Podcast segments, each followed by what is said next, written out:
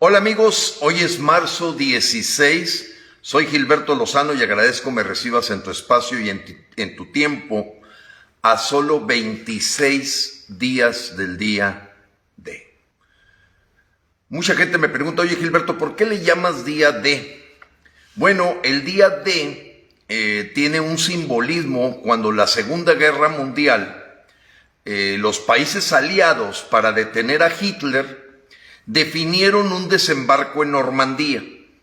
Y en un proceso bastante cuidadoso, los Estados Unidos, la Gran Bretaña, eh, inclusive Rusia, en esas épocas del 43 al 45, deciden sacar toda una armada para desembarcar en Normandía, en la parte norte de Francia. Y ese día le llamaron el día D. La D, no recuerdo en este momento cuál es la razón, pero el día D podríamos decir que era el día del desembarco. De la isla de la Gran Bretaña, pasar al continente europeo y empezar a desplegar todas las fuerzas para detener a Hitler. Para detener a Hitler. Los diálogos, la conversación, la tamaliza, los boletos del avión, no habían servido para nada convenios, reuniones, no habían servido para nada. Hitler simplemente estaba ganando tiempo para continuar la conquista de toda Europa. Cuando ellos se dan cuenta que este no es un asunto de diálogo, sino es ir contra el bravuconcito, en ese momento se decide el desembarco y le llamaron día D. Amigos, eh, rápidamente algunas notas importantes y esta la menciono, además de una satisfacción para la gente que formábamos o formamos el Congreso Nacional Ciudadano, que ahora se convierte en frena, eh, la denuncia que presentamos el 5 de abril del 2018 contra Jaime Rodríguez Calderón. Aquel tipo que siendo gobernador de Nuevo León eh, se lanza para ser presidente, precisamente hablando de lo que a él adolece Dice, dime de qué presumes y te digo de qué adoleces. Él hablaba de cortarle las manos a las ratas y él era una rata. Eh, era un delincuente bastante conocido, un porro, 33 años en el PRI. Le dio a tole con el dedo a la gente de Nuevo León y se hizo, se disfrazó de candidato independiente para cometer una bola de truculencias, marrullerías, etc. Bueno, yo fui parte de las personas que sufrimos una orden de aprehensión cuando reuní en la macroplaza junto con mis compañeros a más de 60 mil personas. Una orden de aprehensión en la que no pudieron acreditarse los delitos y salí finalmente exonerado sin ni siquiera llegar a una imputación al delito, pero sí eh, la presión que sientes cuando tienes una orden de aprehensión en tu contra. Bueno, ahora él está ya en las celdas, pero el juez de control eh, esto por las denuncias que hubo, entre ellas la de Frena, que tú la puedes ver en los videos eh, de YouTube, en la que nosotros en la Ciudad de México, en la Fiscalía Especializada en Delitos Electorales, llevamos todas las pruebas de cómo el señor había utilizado a más de 700 empleados del gobierno de Nuevo León para levantar las firmas y lanzarse como candidato y sin duda también para hacer campaña, lo cual era completamente ilegal. Y todo esto lo platico porque claro que van a poner barbas a remojar la gente de Morena que pisotea las leyes electorales. Van a pagar con la cárcel. Aquí está ya Jaime Rodríguez Calderón. Y lo interesante es que el juez de control del Estado de Nuevo León ayer dijo, me declaro incompetente para continuar el proceso de juzgar a Jaime Rodríguez Calderón, que le llamaban el Bronco, nosotros siempre le llamamos el Pony, y ahora va a tener que ser a nivel federal, precisamente donde Congreso Nacional Ciudadano, con mi representación, presentamos la denuncia penal. Es decir, finalmente va a ser la denuncia en la FEPADE a nivel nacional la que va a continuar el proceso para mantener en la cárcel de por vida al señor Jaime Rodríguez Calderón. Pongan barbas a remojar, este tema es importante por todo lo que está haciendo hoy el gobierno de López Obrador y Morena. Compañeros, olvídense, 57 mil o 58 mil casillas son suficientes, porque no hay, no hay una sola urna ni una sola mesa, son centros de votación donde llegan de 5 a 6 personas y en 20 segundos ya están saliendo. Que no te engañen ni hagan creer que tienes una excusa de que, ay, no se va a completar. Claro que no, amigos.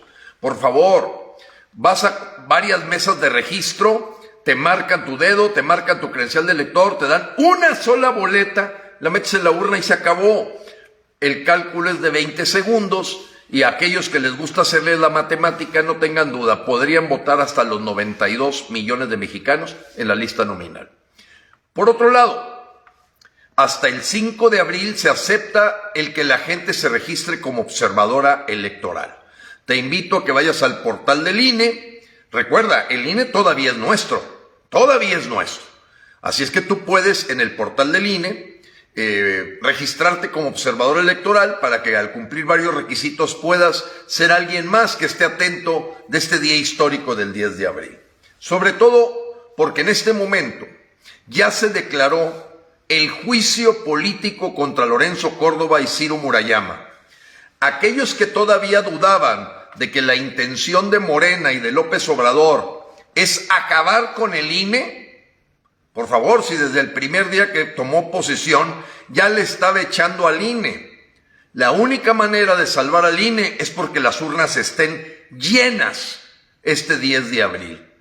Urnas vacías es estocada final y olvídate del INE, pero sobre todo, la inexistencia del INE va a haber una inexistencia de la democracia.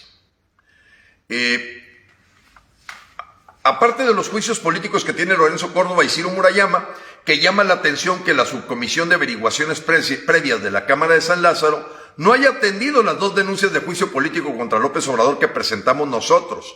No, van contra Lorenzo Córdoba y Ciro Murayama. Así trabajan las dictaduras. Amigos, vamos al tema central. El tema central yo le llamo la invitación que te hace el sistema político mexicano a un suicidio colectivo, el suicidio colectivo de la democracia. Mucha gente no puede creer que alguien sea capaz de suicidarse, pero pues tenemos hoy en el editorial de Frena, que tú puedes ver en frena.com.mx,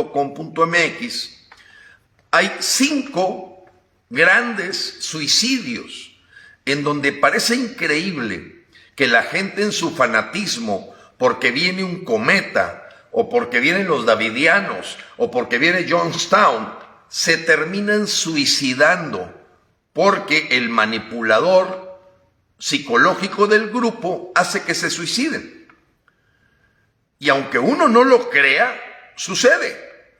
Como también pensar que cómo es posible que una figura como la de Hitler, con sus ideas, pudiera lograr manipular al pueblo alemán de hacerse creer una raza superior y que terminaran en desastres y catástrofes como el holocausto y millones y millones y millones de muertos.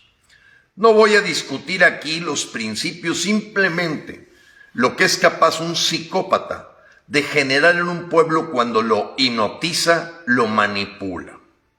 Bien, ayer se tuvo una reunión sumamente clave con lo que consideramos en Frena eh, la más importante encuestadora independiente, libre y objetiva, que no le vende esos servicios a partidos políticos ni a gobiernos. Se llama México Elige. México Elige ayer con detalle nos presentó cuál es la situación de los números para el próximo 10 de abril. Números que ya tiene el cuarto de guerra y de análisis de Morena, indudablemente el propio López. ¿Qué dicen esos números? Que estamos 20% arriba los mexicanos que vamos a votar para correr a López, así como lo escuches.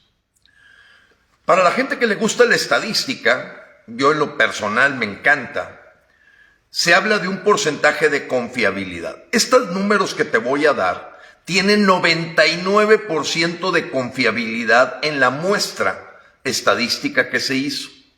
O sea, no, le preguntas a todo mundo, es una muestra estadística que te permite sacar conclusiones. 99% de confiabilidad más menos 1.4% de error. Como es un asunto de una muestra, lógicamente esa muestra puede tener un nivel de error. ¿Cuál es la realidad, amigos? Que el 51.7% de los mexicanos que vamos a votar o que están pensando y posiblemente vayan a votar, vamos a hacer pedazos a Morena y a López. 51.7% van a votar para revocar a López y solo 32.7% quieren mantenerlo. Estás hablando de 20% de diferencia. 20%, hay un 15% de indecisos. Este dato es clave y te va a explicar por qué la campaña orquestada contra no ir a votar. López.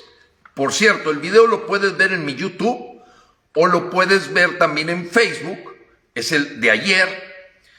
Ya le quité el pedazo donde había problemas técnicos y de recorridito Sergio Zaragoza, presidente de México Elige, nos explica como un detalle cómo esas 10.500 personas que participaron en la encuesta arrojan como conclusión que sin duda López se va los votos son mayoritariamente para quitarlo. ¿Qué le queda a López hacer? Si solo tiene 32.7% en su favor, él tiene que orquestar una campaña para que la gente que piensa ir a votar para correrlo no vaya. ¿Sí me explico? Es muy simple. O sea, si yo nada más puedo acarrear al 32.7% por todo el desastre que he causado a México, ¿qué hago? Hacer que se suiciden los que votarían en contra mía. Que se suiciden democráticamente. Es decir, los tengo que confundir, los tengo que convencer y ¿qué voy a usar? Opinólogos, comunicadores, al propio sistema político al propio sistema político que desea que las cosas no cambien, que continúen los privilegios en los que hay pactos, amenazas, cooptación, la posibilidad de carpetas de averiguación para que tú digas e invites a la gente a no votar. ¿Entiendes por qué? En este momento el señor López Obrador al no poder, claro, está despilfarrando el dinero que no te imaginas, dinero nuestro, ¿eh? Pegotes en los pósters, eh, postes, perdón, en los postes de la luz, eh, panfletos, lonas espectaculares, censos de vacunación, eh, servidores a la traición, rompiendo completamente, y hasta el Senado de la República, amigos, tuvo que validar el que pueda hacerse proselitismo los funcionarios públicos porque la revocación de mandato del 10 de abril ya es el tema principal de México. Es el tema. Claro que hay el problema de inseguridad, lo que pasó con el Parlamento Europeo, los errores del tren Maya, el AIFA que te tardas tres horas para llegar y que la única línea que va a aterrizar ahí ahorita es la venezolana y tiene además este, elementos históricamente de antecedentes terroristas, esta línea aerolínea venezolana. ¿Por qué México está en debate? Solamente hay una razón para que los mexicanos estemos en debate. Para López es un cuchillo en mantequilla el que ya tiene con él a todos los periodistas en mayoría. Ya tiene con él a todos los opinólogos ya tiene comiendo de su mano a los empresarios, ya tiene cuidados y protegidos a los intelectuales, a los académicos, a los medios nacionales.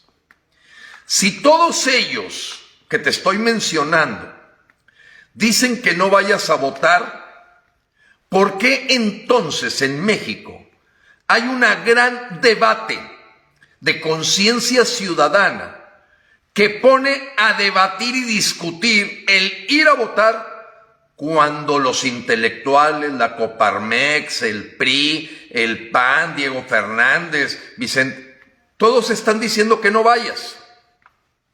Te voy a decir por qué. Por freno. Nada más por freno. Hoy la discusión y el debate nacional eh, existe y quiero darle su reconocimiento a todos los mexicanos como ciudadanos que hemos luchado en frena, porque si no fuera por nosotros, este tema ni siquiera estaría arriba de la mesa. Ya el sistema político está de acuerdo. Los intelectuales están de acuerdo y como cuchillo en mantequilla, hasta marcha va a ser López el 3 por tres años más de él, con una bola de lacayos y payasos. Imagínate, marchar el 3 porque quieres tres años más de López, hasta ese grado de absurdo. Amigos, el debate hoy de si voto, no voto, voy, no voy, no es por la Coparmex. Tampoco es por el PRI. Mucho menos por el PAN, el PRD, Movimiento Ciudadano. No es por los intelectuales. No es por los medios de comunicación. No, amigos, tampoco es el grupo político de oposición. Los que estamos haciendo que se debata este tema somos tú y yo y todos los mexicanos que formamos frena y que sabemos que el 10 de abril por ley y constitución podemos quitar a López. Si no, ni siquiera estaría ocurriendo la discusión. Para acabar pronto. Como cuchillo en mantequilla, el avance de la agenda del Foro de Sao Paulo y la dictadura castrochavista seguirían avanzando. Solo hay alguien que lo está frenando. Ustedes y yo, mexicanos que formamos frena. Nadie más. Absolutamente nadie más el tema hoy. Nos llenas nuestro WhatsApp, nos llena nuestro Messenger, nos llena el Facebook, porque frena ha generado una conciencia en los mexicanos de esto que Pedro Ferriz le llama la revolución del intelecto. Hoy los mexicanos tenemos un nivel de conciencia superior para cuestionarlos por qué tenemos que quitar a López. Eso no se lo cuestiona los intelectuales, los editorialistas, los reporteros, los conductores de radio y televisión, los partidos de oposición, los empresarios. No, amigo, somos los ciudadanos. Está ocurriendo un fenómeno de empoderamiento ciudadano como nunca, como nunca. Y hoy lo que estamos es debatiendo. No, no es Calderón. No son los expresidentes. Los que están generando este debate somos nosotros. Y te voy a decir algo. Pregúntale a todos los promotores de no ir a votar, que casi todos viven en la Ciudad de México, ¿por qué no aceptan debates? ¿Por qué no aceptan entrevistas con nosotros, los que tenemos la posición de ir a votar? Y te voy a decir por qué. Porque no tienen argumentos. Ninguno de ellos se remite a la constitución nueva, al artículo 35 constitucional, al cuarto transitorio en el diario oficial de la Federación del 20 de diciembre del 2019, y mucho menos, la mayoría de ellos han leído la ley federal de revocación, que ni siquiera existe la palabra ratificación. Pero los mexicanos lo hemos sentido en carne propia, en los hechos y por ello hoy 52.3% de mexicanos votarían por revocar el mandato de López y se nos hace lejos el 10 de abril. Porque López nomás trae con él 32.7. Así es que a trabajar todo el sistema político porque no nos vayan a dar una sorpresa. Y como ya no puedo acarrear más solovinos y mascotas, lo que tengo es que asustar con el petate del muerto, la confusión, la diatriba, la descalificación a la gente que votaría en contra de López. Perdón. Ese es el juego. Esa es la trampa. Ellos están buscando que tú no vayas cuando no tenemos nada que perder y todo que ganar.